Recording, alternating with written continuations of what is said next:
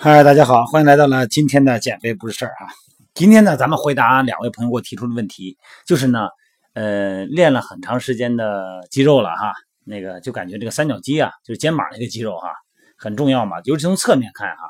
三角肌的后束呢，如果要是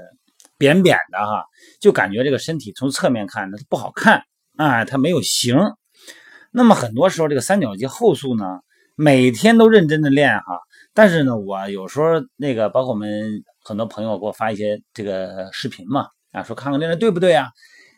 你猛一看嘛，也差不多啊，俯身飞鸟啊，或者是钢索的飞鸟啊，坐姿飞鸟、反式飞鸟，好像也不错。其实你仔细看一看肩胛骨啊，看一看肘关节的位置，你发现他做的不对。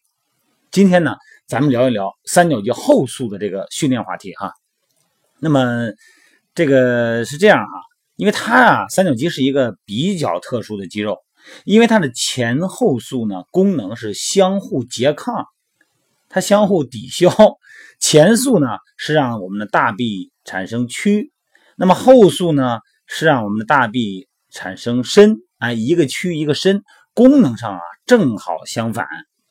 那么要想针对性的练习三角肌的后束呢，你需要针对性的做各种水平后伸的练习哈，来刺激你的后束。这一点是没有问题哈，包括哑铃飞鸟啊，这个咱们都知道哈。但是问题是你可能有的细节你做的不对啊，做的不对，你听一听哈，咱们看看是不是这么回事啊。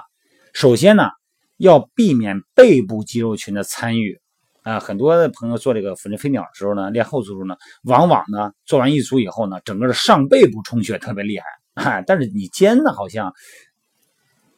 你感觉不是太强烈。哎，你活动活动，你一看这个。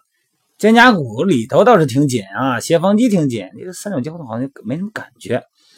那么一般来说呢，呃，你的背部的肌肉呢比较发达哈。那么在你做水平啊这个大臂后伸这种类类型的训练的时候呢，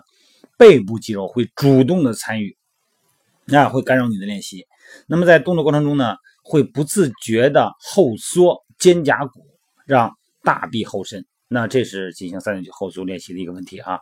过度的后缩肩胛骨了，那么这个时候呢，会导致，呃，更多的力量呢被转移到斜方肌中束和菱形肌上。所以说呢，练习俯身飞鸟或者是坐姿反向飞鸟啊，要有意识的避免肩胛骨后缩啊，把注意力集中到三角肌后束上啊，而不是单纯的只要把胳膊往后伸就行，那不对哈。一个比较高质量的这些俯身飞鸟呢，这个动的幅度啊不应该太大，你不要用太重的压那么甩哈。呃，轻的你甩不动，啊，来个重的吧，重的刺激刺激吧。结果呢，全让中下斜方肌给参与了。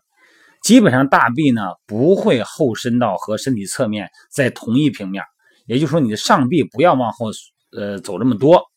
而是略略的呢在身体的侧面略靠前一点的位置，这个上臂就停下来了。这样的话呢，可以最大限度的避免背部肌群的参与，这是一点。还有一个啊，就是我们的三头肌，哎，三头肌的长头。咱们三头肌的长头呢，是一个双关节肌，就是跨越了两个关节嘛，肘关节、肩关节啊。呃，它连接咱们肩胛骨和肘关节，也是让咱们上臂、大臂后伸的肌肉之一哈。如果呢，你要做俯身飞鸟的时候，过度的曲肘，就胳膊肘啊，过度的弯曲，那么这个时候三头肌的长头呢，就会处在一个比较好发力的一个状态。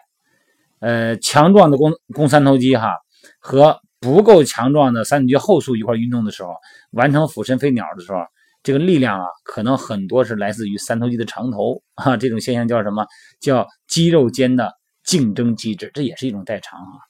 那么强壮的肌肉呢，会过多的承担和代偿一个动作呢大部分的发力啊。所以说呢，为了避免肱三头肌的长头的干扰呢，那么进行俯身飞鸟和这种钢线啊训练，包括那个。呃，坐姿反式飞鸟的时候呢，这个要尽可能的呀，把胳膊伸直一点，别让三头肌参与，别那个肘关节一动一动的甩，别别让它参与哈。这样的话呢，这个让它不容易发力啊。三头肌两端一缩短呢，胳膊伸直了嘛，它不容易发力。这样的话呢，它就减少它的助力了哈。咱们可以尝试用那个钢线啊进行后速训练啊，用那个哑铃进行俯身飞鸟，在一定程度上呢，嗯，真的是有一点，嗯，有一点不太好操作哈。因为想让一块肌肉得到最大的刺激呢，那么它动作的时候的伸展和收缩幅度，这个是至关重要的。但是哑铃在俯身飞鸟过程中呢，三角肌后束得到的伸展是很少的啊。哑铃在动作的底部重心向下，对三角肌后束的伸展呢并不多。那么这个时候呢，如果要用钢线哈做就是龙龙门架吧，或者有一种小飞鸟器械哈，呃钢线进行侧平举呢，可能是非常好的选择哈。因为钢线器械呢有一个特殊性啊，在运动底部呢对三角肌后束呢有着很好的伸展，你可以放得过呃两边可以幅度更大一些，把肌肉拉得更长一些啊。那么这些细节呢就可以让侧平举的动作幅度呢更大，哎，让它把这个三角肌后束呢全程的收缩，增加三角肌后束的幅度啊，刺激三角肌的后束。另外一定要记得那点哈，你的大臂不要超过你的身体的侧面啊。最好都不要倒侧面，离那个侧面再少一点，避免肩胛骨参与，避免中下斜方肌和菱形肌的参与啊。不知道我做这个语言的描述，大家能不能理解啊？因为我们的那个线上减肥训练营呢，嗯，我都是每天哈，我们是一周是七天嘛，我会有六天啊让大家训练，我会拍六天的视频啊，每周一个视频，一个月是三十呃十四周嘛。我会有二十四段视频发给大家，那么第二个月呢，又会有另外一个二十四段视频哈，每个月都不一样。所以说呢，这个视频呢，我会一边做一边用语言描述，然后把这个视频呢再发给大家。那么我们线上减肥训练的朋友们呢，会按照我的视频去做，但是不一定做的对啊。然后我又要求大家呢，再用手机录制自己训练的小视频，再发给我。那么我呢，把那个错误的位置呢，给进行截图，然后呢，我给它标出来，用那个美图秀秀哈，我给它标出来这个点，哎，这个位置不对，正确的位置应该在什么位置？哎，这样一描述呢，大家就容易掌握了哈。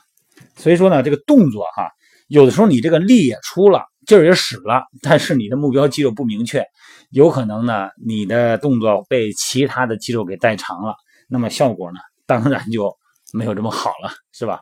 好了，各位，咱们今天先聊到这儿哈，一定记得啊，动作没有大没有小，一定要记得动作精准啊。好了，一会儿美拍直播见啊。